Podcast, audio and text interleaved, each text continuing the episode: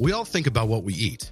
We plan our meals or count carbs or do any number of other things when it comes to what we put in our bodies. But do you ever think about the flavor of what you consume? Sure, you do. What we eat or drink either tastes good or it doesn't. In fact, taste is the number one consideration in what we consume. Yet, there is more to it than just like or dislike, and there's even a whole industry dedicated to it. Flavor is memory, flavor is feeling, flavor is science, flavor is art, flavor is FONA. Welcome to FONA's Flavor University podcast, where we explore the science, artistry, and industry behind flavor. Today, we'll be talking to Molly Zimmerman, FONA's Beverage Innovation Manager, and Jenna Tisch, our Beverage Industry Manager. We'll be discovering flavor science and building flavor. It's apropos that you two are here today, especially when we're talking about innovation and renewal and creation and so on. I mean, spring outside, the weather's getting warmer, innovation is happening, things are growing. It's very exciting. Uh, I finally went for a walk. I saw people. I mean, it's a new day. Oh.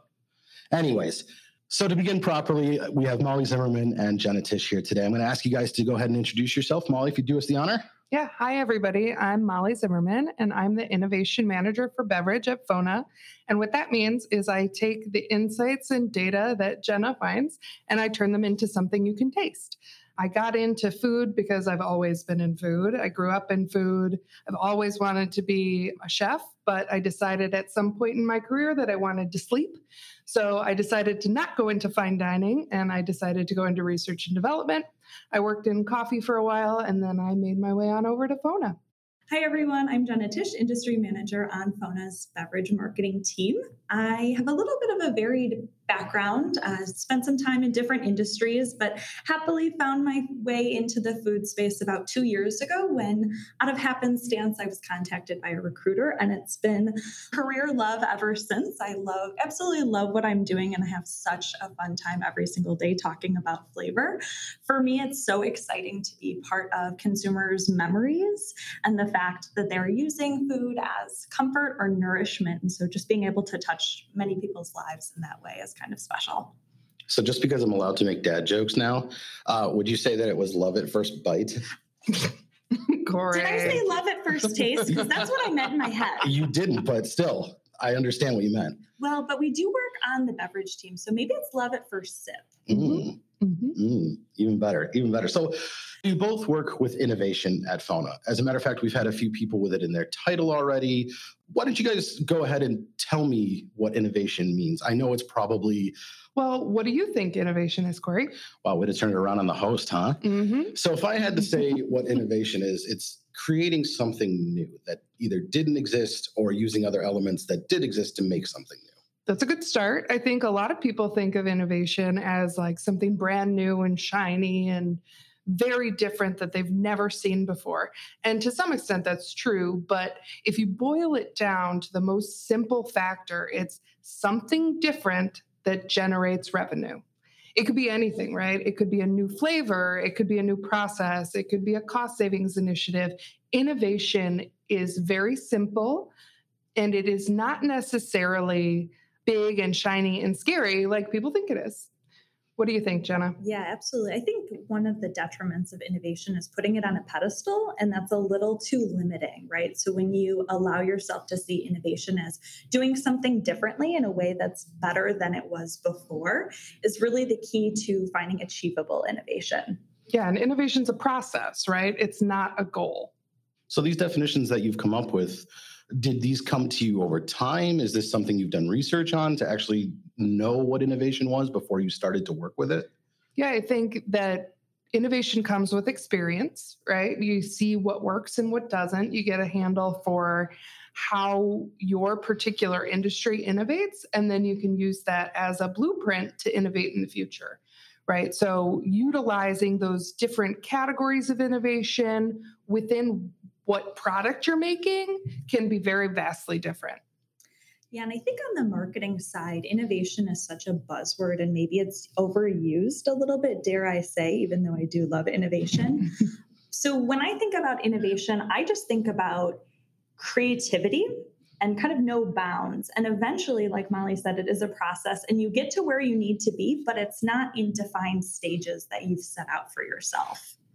So if there's no stages and with creativity, there's no limits, obviously. How do you break this down? How do you take a large topic such as innovation and make it into different types? Yeah, so what we do is we take innovation and we break it down into three subcategories. The first category is called masterful ubiquity. This means that you've taken something that everybody does and you do it better than everybody else if you have a chocolate flavor, you have the best dang chocolate flavor that anybody has ever tasted, right? That's how you do innovation with something that's familiar. The next level we talk about is called approachable adventure. So you take something that everybody knows and you pair it with something people don't know. So the, the first example of approachable adventure is strawberry kiwi right? Nobody knew what a kiwi was back in 1992 or whenever it came out, but everybody knew what a strawberry was. So the barrier was lower for what people understood. They understood strawberry and they said, hey, I like strawberry. I'm going to try this, even though I don't know what the heck a kiwi is. So using that strategy is proven over time to get people to try things that they might not have tried otherwise. The third bucket is transformational innovation. And transformational innovation is kind of what people think of when they think of innovation, right? It's the iPhones of the world, it's the Teslas of the world. It's those ideas that are so far out there that consumers never asked for them. And it's very hard to hit. It takes up a lot of time, it can take up a lot of money. But when you hit one, you really make it big right? So it is important to think about transformational innovation, but if you think about innovation as a pie, transformational innovation will be the smallest part of the pie, but it has the largest potential to grow your pie overall. But approachable adventure should probably be the largest piece of your pie, even though it's just continuously chugging along in innovation. The masterful ubiquity part I see as table stakes, right? If you're going to play an innovation, you have to have a solid foundation within your product of what innovation means to you. Does that make any sense? And Jenna, what do you think?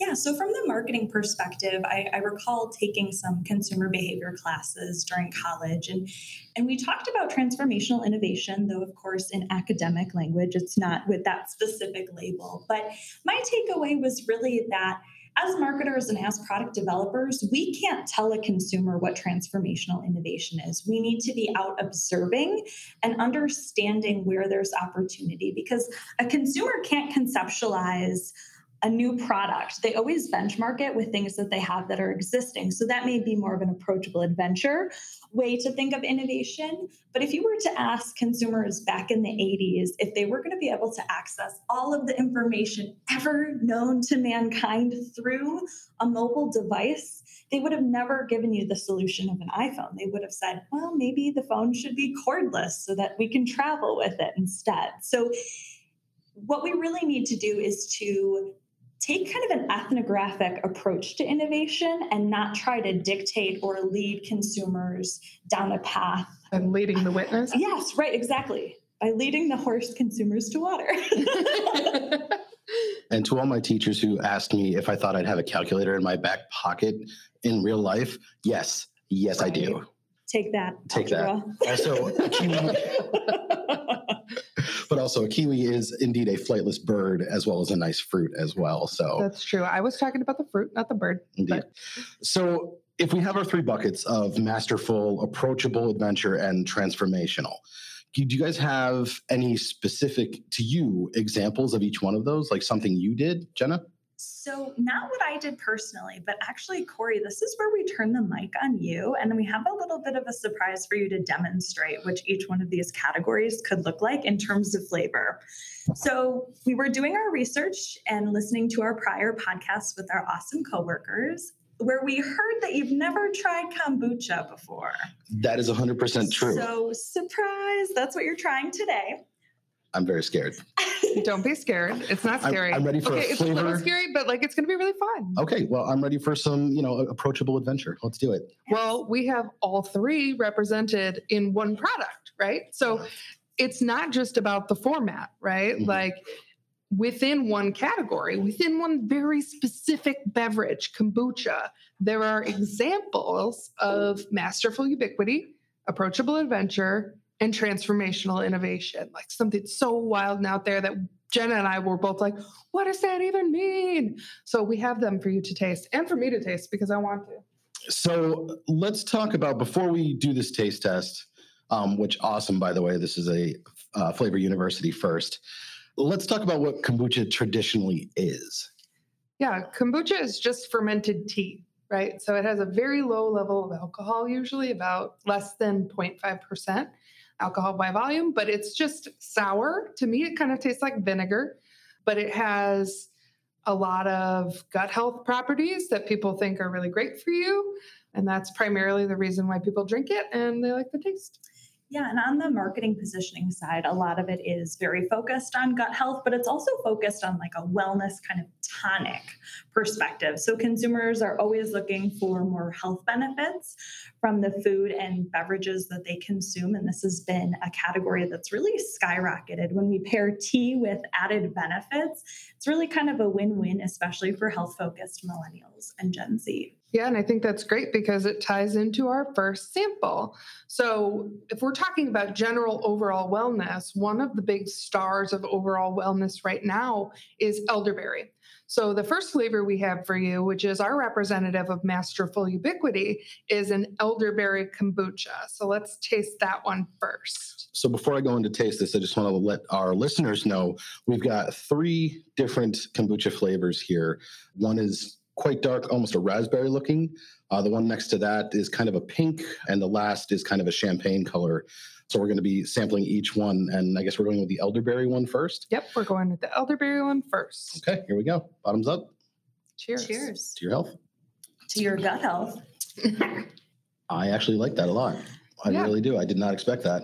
Yeah, it's it's very sour. It's not too sweet, Mhm. but it has a nice juicy berry back note, right? Mhm. So something that's approachable to people like elderberry and it has those like deep blueberry almost raspberry like quality to it and it's just really refreshing. I might mix it with some other things like maybe some vodka and call it a day, but that's just me. Just a quick note here: the the TTB may or may not approve.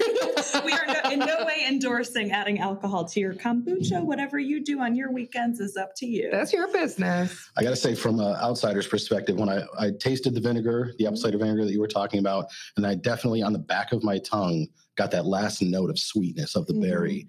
So, Corey, do you consume beer?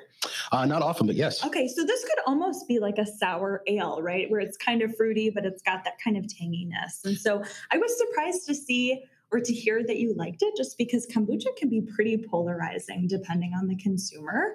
And so I was going to speculate that if you did drink beer that had some sourness and tartness, you were kind of familiar to that. But I guess you're just very adventurous. I'm I'm definitely adventurous, but I'm also a big fan of hard ciders. Mm. So I'll, I'll definitely give that a shot before I'll go for a beer, just because I expect that little tart and that, a little sweet at the end. It's kind of like the reward for me. Yeah. And so that's it. You bring up a really interesting point. So when we're tasting, we always have associations to other products. So you have not tried kombucha before, but in your mind, you and your palate may have been kind of anchoring some of the off notes with what you've tasted before in beverages that you do like. And therefore, you're more apt to like this or more apt to at least not dislike this.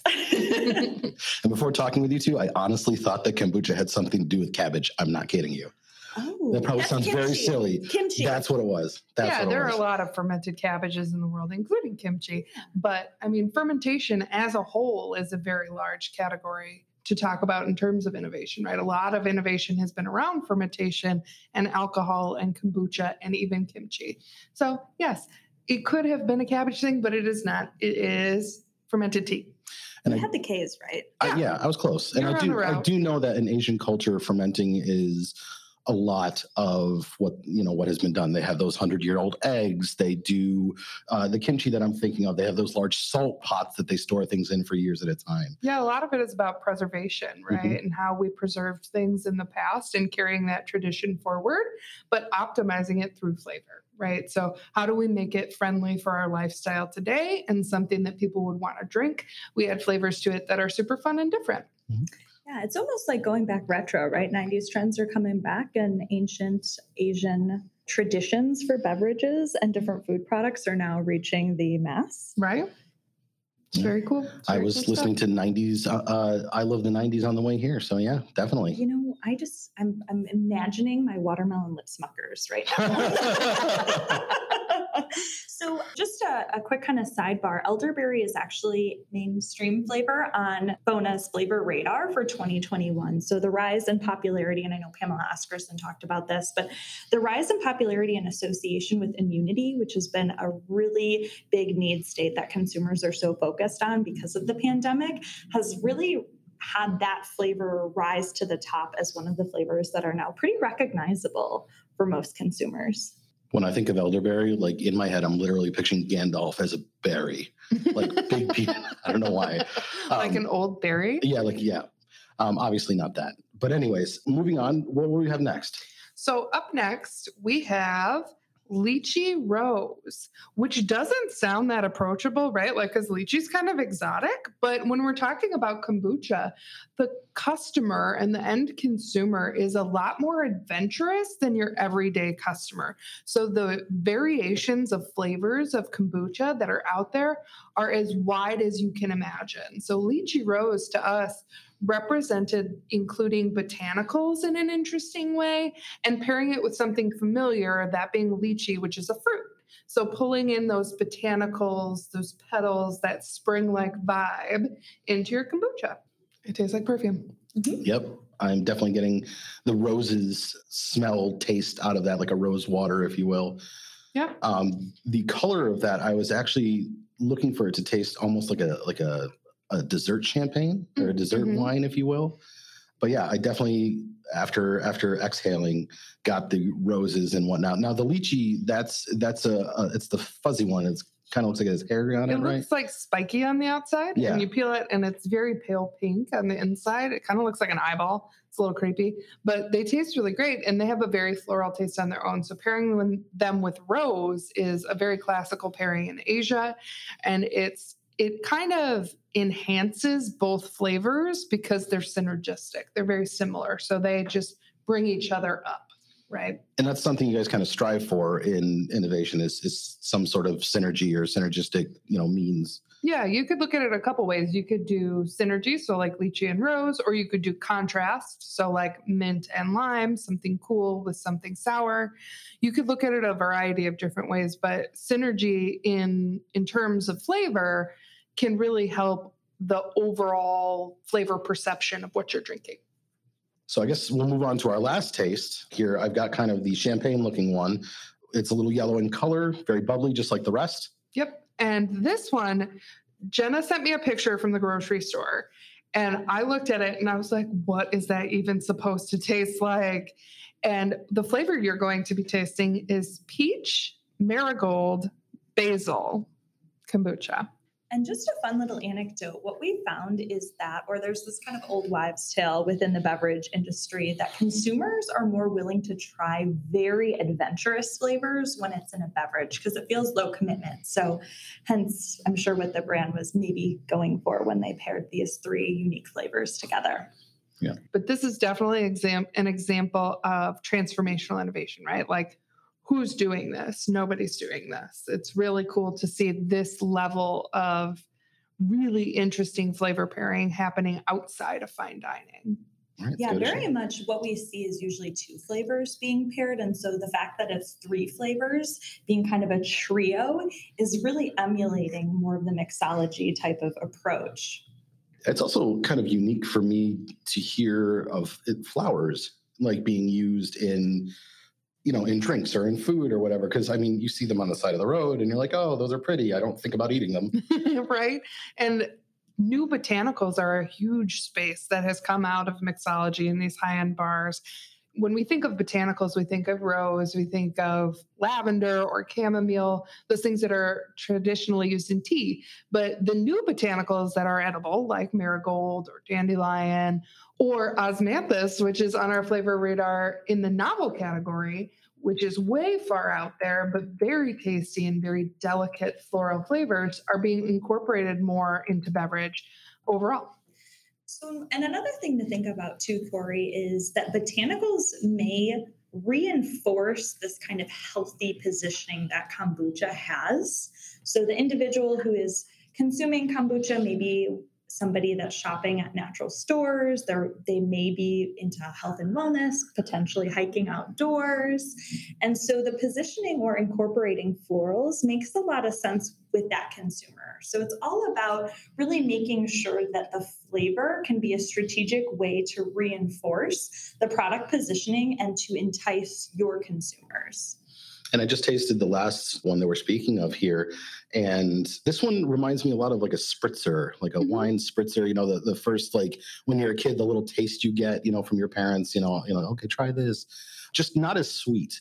Um, and I definitely had the thought that these are probably these these are all cold. Uh, first of all, that we've we've tasted, and if I were to consume them, I would want them that way because they it's adds to my experience being more refreshing, more enjoyable. Yeah, and I think you've touched on something there about the alcohol experience, right? So, wine, we don't talk about it as this tastes like grapes, right? We say it has notes of peach or plum or raspberry or even osmanthus and marigold and all these other notes. I think people are embracing that in other beverage categories as well. So, even in kombucha, this has notes of peach and marigold and basil, but it's very refreshing. It's very light. It's very subtle. It doesn't beat you over the head with the flavor. And I think consumers are getting more and more accepting of those subtle nuances being important to beverage. And I could see as I was giving that description, Jenny, you kind of lit up a little bit. Was there something that hit off for you? Something that I just light up anytime Molly talks. but I was kind of thinking about almost like a, a, unique spin on a peach Bellini, right? Because we were getting just a little bit of the peach notes and it wasn't overwhelming. I am not a peach person. I like fresh peaches from Georgia or from Florida when I visit my parents, but otherwise, peach belongs in yogurt to me. But this tasted really nice because I was getting some of the other notes that made it taste less um, artificial, for lack of a better term. Well, and it made it taste more adult right? It didn't taste like a kid's drink and it there's no trade-off anymore with alcohol, right? That's what's behind the whole zero proof cocktail movement. We don't call them mocktails anymore. This is not a mocktail that is trying to be a peach Bellini. It's a zero proof cocktail that has all the nuance and all of the finesse that a traditional cocktail would have, just with none of the alcohol. And that's been really big in innovation in beverage so we're tasting definitely for me something very new and thank you by the way i really did enjoy that. Um, big fan now. But i want to talk about like as you said I'm, I'm a little adventurous when it comes to what i eat or what i you know what i ingest and that's you know probably due to my upbringing my parents and so on definitely introducing me to something new all the time. Can you guys tell me some kind of like what are some stumbling blocks for innovation? What's what's a what's going to fight innovation so I think there's two things. The first that's going to fight innovation or success and innovation is status quo. We cannot have innovation and we can't progress if we are okay living in status quo or the way that things have always been. And then the second is innovation isn't going to succeed if consumers don't want that specific innovation or they don't see a specific need for that innovation. All innovation needs to be driven by consumers and not our egos as marketers or as product developers. We all have those projects that we are very uh, kind of connected to on a personal level, or maybe we've championed. But at the end of the day, if it's not something that the consumer needs or wants, the innovation is going to die. And I think a big part of that is delineating what is research. What have you found through your observations and your learnings and your experiments? And what is me search, right? What are your opinions that you're projecting onto this product that you think could be successful? How do you remove the me search from the equation to get to what the consumer really needs so that you can innovate? And you bring up a good point, Molly. What would you say is the difference between me search and a gut instinct or gut health instinct if we're still talking kombucha? You're funny. Um, I think me search is not founded in any rational data or evidence, right? If you have a gut instinct that's based on an observation you made, that may not be deemed research by the general populace, but it's still valid and it's still useful. And that's how you get to transformational innovation is following these gut instincts that other people didn't follow, right? It's not about taking away your bias. It's not about removing the me search. It's identifying when you are operating under bias and identifying what is me search so that you can get to the heart of the innovation. Yeah, because at the end of the day, you have to have creativity to mm-hmm. be able to foster innovation, but you can't be so determined to make something work that just at the end of the day isn't needed by the market. And I have to say, I was doing my own me search as I was sitting here. I know I can see I can see Jenna making you know d- kind of uh, unhappy glances at me. Um, you had mentioned a a mint lime flavor mm-hmm. and instantly due to my preconceived notions of mint because i don't like it i was like nope i'm out. Tap you know that's a hard pass on me. But yeah i can definitely see where i would have to separate myself from that preconceived notion. So you bring up a good point corey. What is your preconceived notion about mint? Or what is your kind of anchor descriptors of mint or a specific experience you had with mint that made you not like it I can't say these on a podcast. Oh. No, I'm kidding. I'm kidding. I'm kidding. I'm kidding. Do tell us. No, no, no. I, I will absolutely tell you. Um, and my wife has identified this as well. And this actually goes back to what we discussed in our first podcast with Dr. Bob was you know memory and how that plays a game with flavor mm-hmm. and for me i obviously like everyone have to brush my teeth somehow right so although when you know when i go to like take any kind of medicines or anything like that if it's mint i, I have to find another flavor but yeah, uh, I use a certain brand of toothpaste that to me tastes like root beer, but everyone else calls it wintergreen. So again, that's my brain playing that game with me, being like, "Oh, okay, you know, this is this is okay." My mint problems go back to when I was a child and my mother trying to get me to have a piece of gum because I, I, had indigestion. My stomach was not feeling well. So she was like, Here, try this mint piece of gum. Well, my feeling in tandem with this new flavor caused a reaction most would uh, try to stay away from. And ever since then, I have successfully, other than my toothpaste. So there's so many different types of mint, right? So does that cloud your interest in other types of mint, like a peppermint mocha or like a mojito, that kind of mint? 100%. Wow. All mint. Yep. It speaks to polarizing flavors, right? You have a very specific negative response that has carried through life. But a lot of flavors are polarizing. Mint is not the only polarizing flavor. I think of coconut as a very polarizing flavor. People either love it or they hate it. So if you're going to innovate with coconut, if you're going to use that as a flavor in your product, you need to understand that you're probably cutting out half the population, and that's okay. Right? Like you don't have to make everything so mainstream that everybody's going to love this. I think a good example of that was a couple year, years ago, a large burger chain put out a ghost pepper fries or a ghost pepper burger or something like that. And in the commercial, they said, in our testing, people said this was too hot. We didn't listen, right? Like the vast majority of people are going to think this is too hot, but the people who want it spicy really want it spicy. The people who like mint really like mint. The people who like coconut really like coconut. And that segment of the population is still valid and you can still innovate for them. Absolutely. Own it and be authentic to your consumers and to your brand. And I think that'll go a long way. So let's talk about improvement. How do we improve innovation? How do we improve if I'm marketing or if I'm making a flavor for that group of people that only likes coconut? You know, and they know what it's supposed to taste like. They know what they want. How do you improve upon that and make that into your masterful bucket of innovation? I think you need to look at the marketplace first and see what you don't want to do, right? Look out there and see, like, oh, these are the 10 coconut products, and I don't like any of them. What would I change? How do I get it closer to a real coconut? Maybe bring in fresh coconuts and hack them open with one of those little machete machete. Yeah, hack them open with a machete and eat the coconut fresh right out of the coconut. Identify the pieces of coconut that are important to you and important to your consumer, and then translate that into your product. So we take these new innovations, and clearly we're not making these on our own. So we're working with our scientific partners and we're trying to figure out how to a make it work but b make it recreatable. How does the lab and marketing kind of work together to come up with these innovative solutions? So, first, I just want to say, and Molly, you are the one to credit with this innovation is everyone's responsibility. And so it cannot just be one sided. It can't just be marketing. It can't just be product development. It's going to work best when it's synergistic, creative, and it's a safe space for collaboration without judgment. So, typically, how we work uh, on the innovation side at FONA is we brainstorm and we think of what are the trends and really grounding our ideas in data, but then making it actionable to what would actually resonate with consumers and what could be commercialized. That's always something that we keep in mind. And Molly, you're nodding, so you look like you're going to add on to this. Yeah, I think one big thing is we start with a theme, right?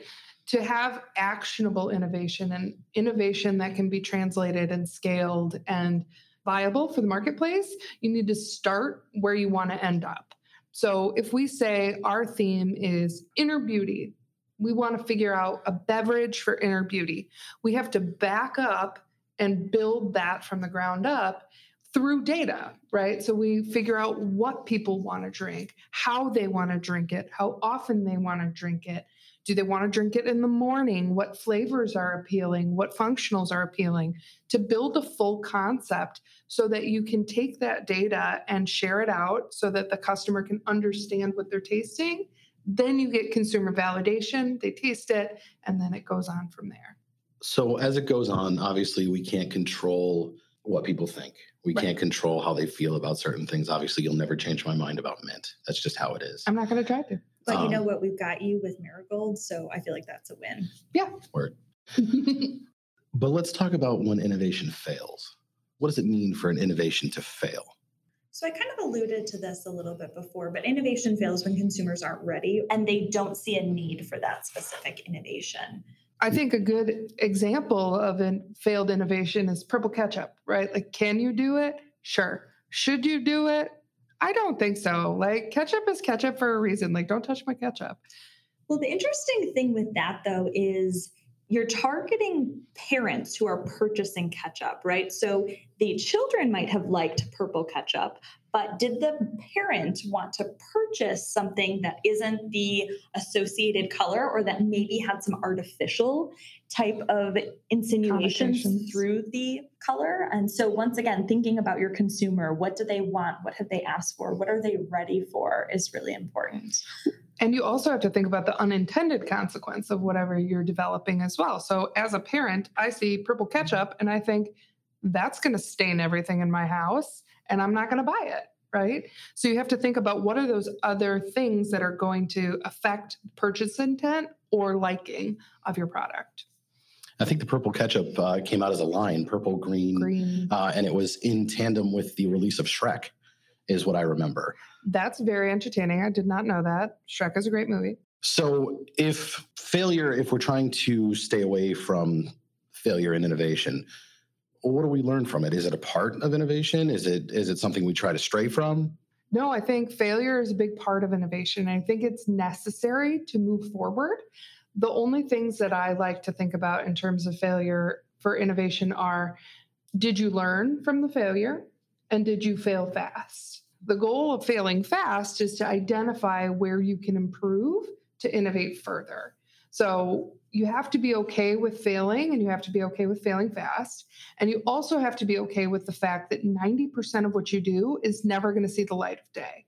Right. Like I talked to my mom, she's like, What'd you do all day? I'm like, Oh, I don't know, you know, made some stuff. And, you know, I can't really talk about a lot of the things I do because, you know, we want to be careful with people's information. But when you have something that comes out for the world, it's that much better because you get to be like, hey, mom, I did this. This is mine. And it makes the 90% worth it, right? Like 90% of what I do is behind closed doors and nobody's ever going to see it. And that's okay. But that 10% really makes all the difference. So let's kind of round this out and ask you what's your innovation philosophy? What are your takeaways for innovation so I can start. Uh, once again, be creative and collaborate. I think my number one innovation philosophy is try everything, right? Like it sounds broad, but it was inspired by a incident. Is it an incident? Something that happened to me that challenged my preconceived notions, right? So I was working on a project where I was working on hot chocolate and we had a bunch of different flavors of hot chocolate and we were trying to pair them up with different flavors of syrups, right? So I went through the list, I made me a little Excel spreadsheet and I was like, okay, this hot chocolate will pair with this syrup and this one will pair with that. And no, I'm not going to taste that because that would be gross. And then I got to salted caramel hot chocolate with blueberry syrup. And I looked at it and I was like, I don't think this is going to be good. This is not going to taste good. And then I remembered that when I worked in fine dining, I had made a caramel where instead of using cream and butter, I added blueberry puree. And I thought, you know, it's so crazy, it just might work right? Like it doesn't sound like it'll be good, but I'm going to try it anyway. So I tried it and it was my favorite of the bunch, right? Like the toasty caramel with the chocolate and the bright blueberry. It was just such a religious experience of flavor. There was so much going on there that it really challenged me to try every combination, even if I thought it was not going to be good, right? Make sure you're vetting all of your flavors and make sure you're understanding how those flavors are pairing together before you dismiss something. You have to try everything. So, Molly, I'm just envisioning Veruca salt from Willy Wonka, who, as we know, turns into the blueberry, right? So maybe it's Veruca salted caramel blueberry, and I want it now. Ooh. Come with me and you'll be in a world of pure FONA innovation. innovation. but also, right, Willy Wonka could be somebody to take inspiration from, right? It, mm-hmm. They just when we when they went in the factory, there was anything that they could imagine. There was no limits. Yep, the snozberries taste like snozberries. I'm still trying all the wallpapers. Nothing's worked so far. oh, that was good. So let's end this how we end all of our flavor universities. I'm going to ask you some quick questions. I'll start with Molly and just answer the first thing that comes to your mind. And we'll ask for explanation if we need it, but try to keep it short. What is your favorite flavor? Dark chocolate truffle. Why? Because it's unctuous and it reminds me of very fancy French desserts. What is a flavor out there right now that you can't stand that other people are just bonanza about it and you just can't stand it. Like you don't understand the hype. I don't know. I don't really understand the hype of olives but that's not really a flavor that's a food. They're kind of gross though. There's too much going on. It doesn't make any sense to me. It's like sweet and briny and salty and fatty and vinegary all at the same time which like sounds like it should be a good thing. And like in my heart of hearts i know i should like them but i just can't get behind it that's very coincidental because our last guest, Jennifer Howell, was also not a big fan of olives or avocados. Couldn't really? get behind that either. See, I love avocados. Jen, girl, you got that wrong, but I agree with you on the olive thing. Last question What is a flavor that brings you back? Lemons and I'll leave it there for that. if somebody else wants to fight, figure that one out or ask Molly about that one, please be my guest. She, she looks like she wants to tell. Yeah, come on down. We'll chat anytime about flavors. Jenna, let's start with you. Uh, what's your least favorite flavor? My least favorite flavor, and I know that this is controversial, but maple. To me, when I taste maple, it's sticky, and the only place that belongs is on my pancakes or my French toast. Is there something you won't eat though? Is there a flavor you won't eat? Honestly, no. I'm pretty open and pretty adventurous. I'm the person when I'm ordering at a coffee shop, I want to try the most out there type of beverage, maybe because I work in it, or maybe because I am the living embodiment of approachable adventure. so, what's your favorite flavor? Once again, controversial, Corey banana and i'm talking banana laffy taffy. Doesn't really taste like actual banana. I get in fights with coworkers. It's very uh, it's polite fights right? So hr doesn't need to be involved but as long as you recognize that it doesn't actually taste like banana i can accept this about you. It doesn't taste like banana but it tastes like banana. That doesn't necessarily mean it tastes bad. It just doesn't taste like banana. But once again that's somewhat nostalgic and i think that that's a little bit having to do with memories, right? My mom likes banana flavors like that. So all of my sisters do. We like circus peanuts and banana laffy taffies or even, you know, banana splits. So all that to say, if there's anybody that has banana candy that they don't want or olives, I will happily take them. So is that also your flavor that brings you back? I would say so, yeah. Otherwise, key lime pie brings me back, uh, and that's to like warm summer days and visiting my parents who live in Florida. So anything's good with a little bit of graham. Great. All right. So we finished our quick questions. Last takeaway one sentence, go. Stay inspired and continue innovating. Try everything. Awesome. Thank you. So, we're starting something new here on the podcast. Uh, we're asking our current guests to nominate future guests to join us here at Flavor University. So, Molly, why don't you start us off and give us a nomination? I would like to nominate Becca Genovese, our flavorist. And why? Because, girl, you got to get out here and share your knowledge. And I'd like to recommend Jess Lopez, who is another flavorist on the beverage team. Just excited for you to share your creativity, knowledge, and amazing flavors with our audience. All right. Becca, Jess, you heard them. We're looking for you. Tag, you're it. All right, well, that's it for FONA's Flavor University podcast. Thanks to our guests, Molly Zimmerman and Jenna Tisch. Please tune in next time. And until then, the flavor of FONA is the flavor of life. So go out and taste it.